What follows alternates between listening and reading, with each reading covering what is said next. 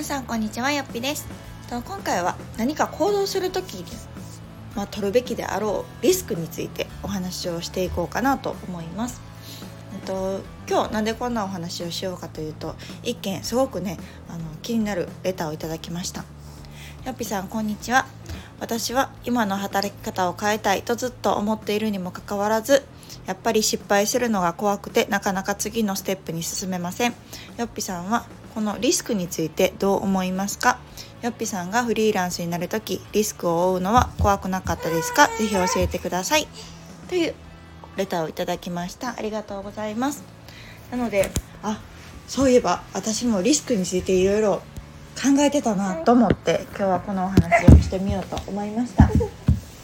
えっとちょっとまた娘が起きてるのでバタバタ声が入ったりとかね動く音が入るかもしれませんが是非その辺はご愛嬌ということで聞いていただけたら嬉しいなと思います。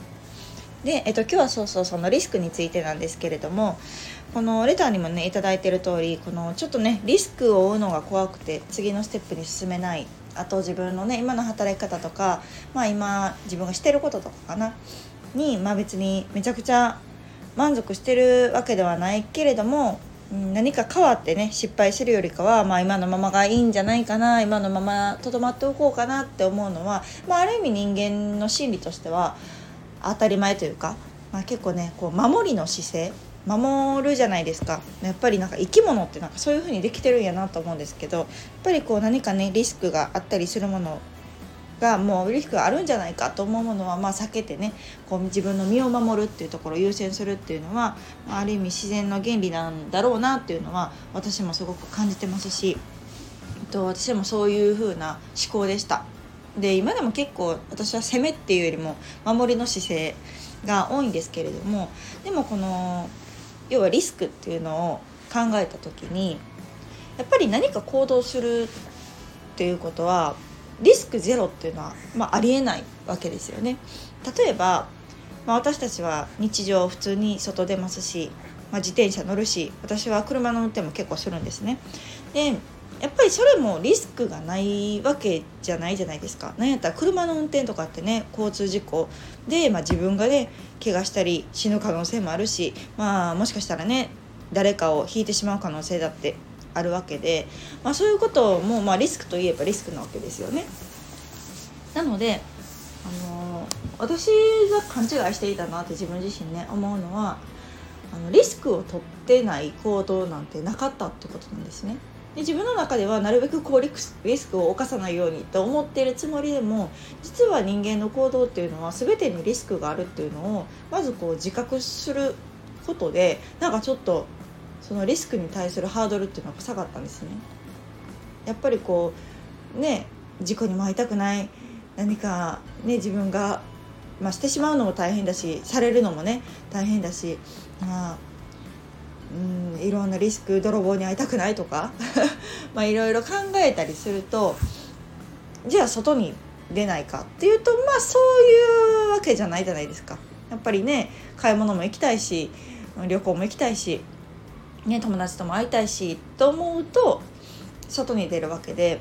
ね、人にも会いたくない傷つきたくない失敗したくないからじゃあずっと家に引きこもってるっていう選択肢を取ってないっていう時点で、まあ普段から自分はリスクを、まあ、ある程度背負って生きてるんだっていうのを自覚するかどうかだけでもなんかちょっとふっと軽くなりませんか？なんか私はあ結構私って普段からリスクを犯してるんやんとかって 思うと、まあ、でもね別になんかうん大きな何かにあったわけじゃないしまああったとしてもね、まあ、それがまあまあリスクなんだろうとは思うんですけれども、まあ、そう思うとやっぱりこうそっちのリスクよりもう得られた経験の方が多いっていう、まあ、実体験があるわけですよね。友達ができる学校で学べる仕事ができるとか、まあ、いろんなそのうん自分が気づいてないぐらいのリスク以上に得ているものが大きいっていうのがまあほとんどの方の人生で経験されていることだと思うのでなんかそれを思った時にあじゃあやっぱり、うん、自分が何か変わりたいなとか行動したいなとかあれやりたいこれやりたいと思う時にリスクはつきものなんだっていうのをまずはねあの認識しておく必要があるなと思います。なのでリスクなくして成長はないというか成長どころかリスクがないということは何も変化がないですよね。むしろ退化するかもしれないですよね。本来得られるはずだったものは得られない、うん、なので考え方としては、まあ、どこまでリスクを取るかっていうのがまあ正常なのかなっていうのを今は思ってます。でそのリスクの取り方だったりとかリスクのバランスですよね。そっちで考えていく方がいいなと思っててやっぱりこうリスクをゼロにって思うとぱ人間動けないと思います。うん、今あるものっていうのはね、まあ、確実に今あるものっていうのは今自分が見えてるものだったり実感してるものなのでなんかそれと天秤にかけるとやっぱり未来のものって見えないからどうしても見えている今を守りたくなってしまうと思うんですけどやっぱりそれよりも、うん、何かこう先のものったりとか変化するものを手に入れたいと思った時には、まあ、何かしらのリスクを取るっていうのは、まあ、普通だよっていうのをうん、私は気づきましたねあ自分って勘違いしてたなっていうのをちょっと思いましたで、まあ、次のステップの、まあ、じゃあどこまでリスクを取るかっていうところなんですけど、まあ、さっきご質問にも頂いてた、まあ、私がフリーランスになる時っていうのはまあ、このラジオでもちょこちょこ話してるんですけどなんか私はねフリーランスになろうと思ってなったわけじゃないんですね。それよりもなんか自分の理想とする働き方ってこんなんやなっていうのを書き出した時にあこの働き方では会社員としてはあの雇ってもらえないなと思ったんですよ。うん、というのも私が何ともこう自由な働き方というか自由奔放に書いてたんですよね。私の理想の働き方は、まあ、なるべく通勤がないとか、うんまあ、週に働くのは2日ぐらいとか 1日働くのは4時間5時間ぐらいとかっていう、まあ、そんな都合のいいところでねそんなんで雇ってくれるところも少なかったりとかあと逆にそうだったら時給が安かったりとか、まあ、そこもじゃあ自分と合わなかったりとか。したのであじゃあ自分の理想の働き方を叶えるにはこれ雇ってもらう働き方は無理やなと思ってあじゃあ自分で、うん、何か始めてみようかなっていうのがきっかけだったのでまあ、ある意味そんなにこうね捨て身で何としてでもフリーランスになるぞってなったわけではないからあんまり参考になるか分かんないんですけどでも私はもともと専業主婦でそこからこう自分でね個人事業主っていうものを目指してあの行動していったんですけどその時にやっぱりこうまあゼロなわけですよ。実績もゼロ経験もゼロ。そんな中で初めてもしうまくいかなかったりっていうか自分が思い描いてた通りにねならなかった時になんか自分自身が一番こうダメージを食らうやろうなって思ってそこのこう身の守るっていう意味でのリスクをなるべくこうゼロは無理ですけどねなるべくリスクを少なくするためにっていう意味も込めて私はその企業の在宅勤務っていうところにまずステップとしては進んだんです。なのでゼロから自分で何かサービスを作るとかそういうライターするとかクラウドソーシングを使うとかなんかそういうのじゃなくって私はまずそういう小さく小さく働くっていうところでもまあ雇われるっていうところは固定収入っていうのはあったりとかあと仕事がね、まあ、あったりとかっていうところがあるのでまずそこを始めたっていうのが、まあ、ある意味リスクを最小化したやり方だったかなっていうのは思ってます。まあ、おかげでまあ、最低限の収入最低限の仕事っていうのがあるわけですよね。自分のこの精神が保てるというか。例えば月に5万ぐらいは絶対欲しいなって思う収入があればじゃあ5万は絶対獲得できる仕事をまず見つけるとかね。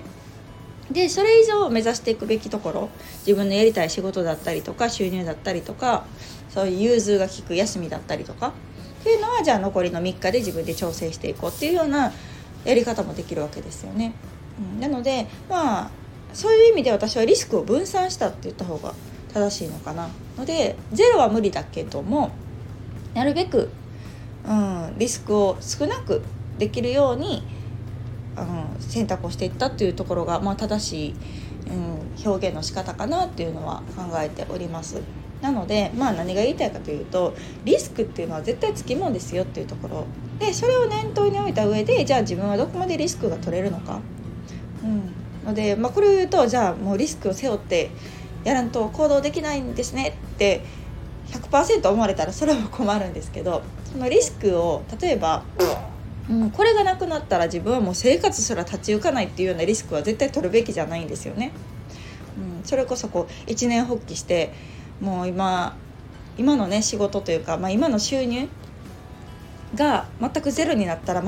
その生活していけないっていうような状態なのにじゃあ今からゼロになってフリーランスで頑張るぞっていうのはやっぱり危険なわけですよ。うん、それはちょっとリスク取りすぎというかそこのリスクの取り方は間違ってるなと思うのでやっぱりそこの許容範囲っていうのはまあ人それぞれだからね難しいんですけど別にまあ今のこの働き方っていうのを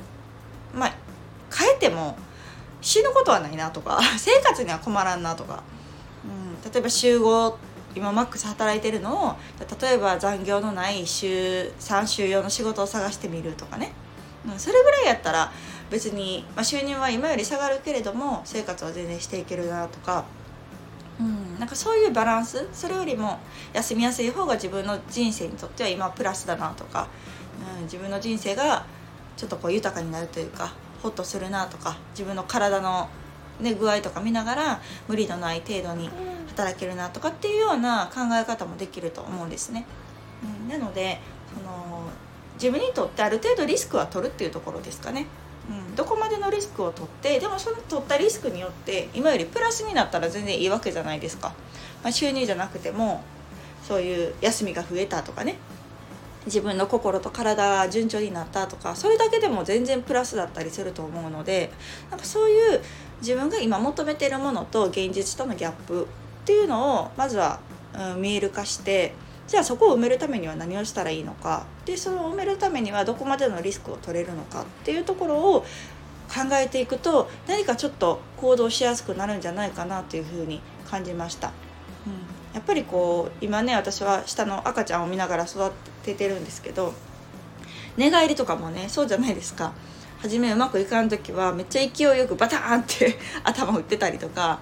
なんかねメーンってそれで一回寝返りしたけど戻れなくて泣いてたりとかするんですけどそれもね、まあ、そんな本人はねリスクなんてもちろん考えてやってるわけじゃないけど、まあ、リスクじゃないですか。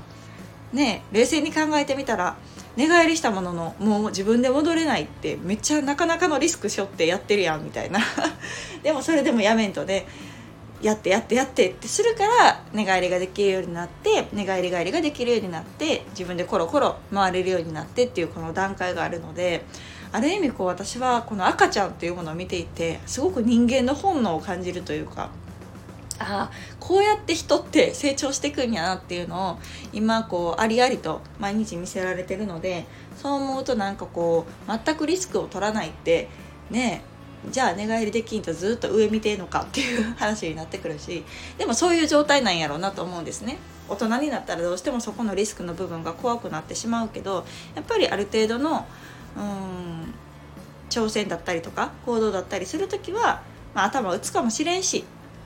うん、ひっくり返って戻れんくなるかもしれんけどでもその時にね差し伸べてくれる誰かの手があったりとか、うん、自分がじゃあこうなった場合はこうしようっていうまた別の案が生まれてきたりとかねするんじゃないかなと思うのでまあ無理のない程度にというか本当生活が立ち行かなくなるレベルはダメですけど、まあ、ここまでやったらまあ最悪、うん、もし失敗してもいいかなって思うぐらいの許容範囲でリスクを取りながらやっぱり行動していくっていうのが変化大きな変化というか大きなこう自分にとっての幸せだったり理想の生活を手に入れるためのうんまあ第一歩なんじゃないかなっていうふうには感じました。なので今日はこういうレターをいただいたのでなんか当時あ私も同じこと思ってたなと思って懐かしく思いあのお返事というか私の経験談なんかをお話しさせていただきました。是非あのリスクっていうのをちょっと恐れすぎずに、うん、きっとその自分が思っているリスク以上に得られるものの方がきっと大きいと思います。私の周りもそうだし私自身もほんまそうやなと感じていますのでまたこのもっともっと詳しいというかね実体験のリスクの話なんかもいつかしていけたらなとは思っておりますので是非あの今から何かしたいなと思う方がいれば背中を押せるようなヒントになってたら嬉しいなと思います。ではまた次回の放送をお楽しみに。さよなら。